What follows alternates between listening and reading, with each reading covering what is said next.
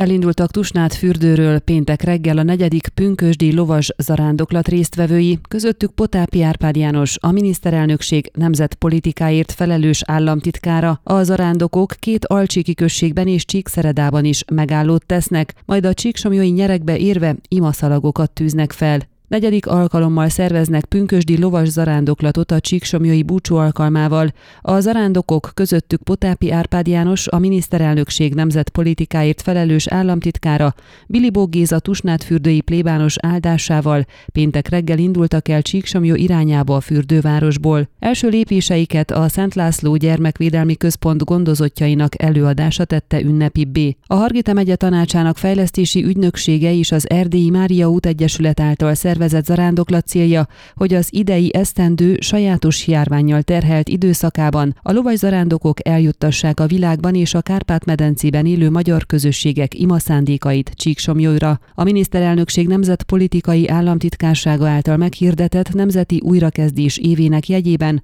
a zarándoklat résztvevői tanúságot kívánnak tenni a magyar nemzet történelmi korokon átívelő értékeiről és azok jövőképző jelentőségéről. Az arándokok a tervek szerint délelőtt 11 órakor érkeznek meg Csíkszent Simonba, délután fél kettőkor Csíkszent királyra, majd 4 órakor a Csíkszeredai Szabadságtérre, ahol köszöntők hangzanak el és átveszik a megyei önkormányzat, illetve a város imaszalagjait, amelyeket Darvas Kozma József pápai káplán címzetes esperes plébános áld meg. Ezt követően az arándokok elindulnak a Csíksomjai kegyhelyre, ahol búcsús áldásban részesülnek. Várhatóan délután 5 órakor érkeznek meg a Csíksomjói kegy templom elé, majd felvonulnak a nyerekbe, ahol feltűzik az imaszalagokat. Az esemény záró mozzanataként a zarándokok részt vesznek a délután 6 órától kezdődő Szentmisén a Csíksomjói kegy templomban. Ön a Székelyhon aktuális podcastjét hallgatta. Amennyiben nem akar lemaradni a régió életéről a jövőben sem,